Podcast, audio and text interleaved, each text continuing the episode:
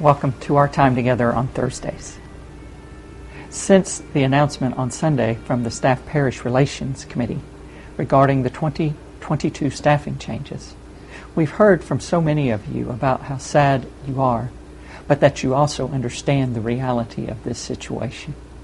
Thank you. Thank you for sharing your emotions with us on the staff. Thank you for trusting us to hold your heart and to even hold you in an embrace when we tell you that it will be all right and that God has got this. We're not blowing smoke or living behind rose colored glasses. We believe it with our whole heart. You see, we have seen the hand of God in the working through of these decisions. God has been faithful to St. Mark for over 120 years, and God will never leave us, nor will God ever forsake us. It is time, though, for God's people at St. Mark to pivot and to move in this new direction of the new thing that God is doing. I'm so excited by the spirit of our new church council that they will assume leadership in 2022 moving forward with this. They are sad also because of the changing relationships, but they are excited that the laity of St. Mark will put feet on their words and bring forth God's new thing together. They already have a vision of a new miracle on Peachtree Street.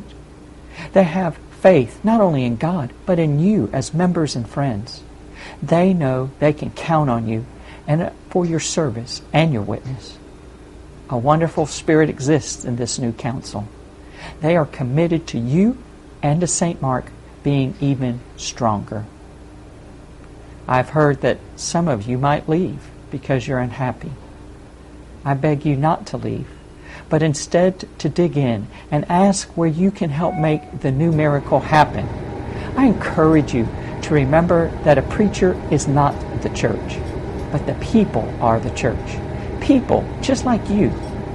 Please hang in with all your family and dedicate yourself to working together for this miracle. We have six months together to get things on a solid footing and to enjoy the blessing of serving this amazing God together.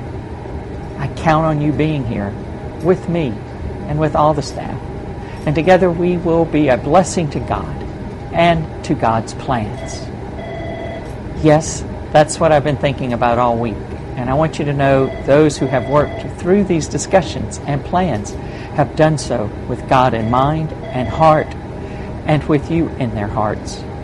I'm so grateful to our 2021 Staff Parish Relations Committee, to our Administrative Council, who have served for an extra two years.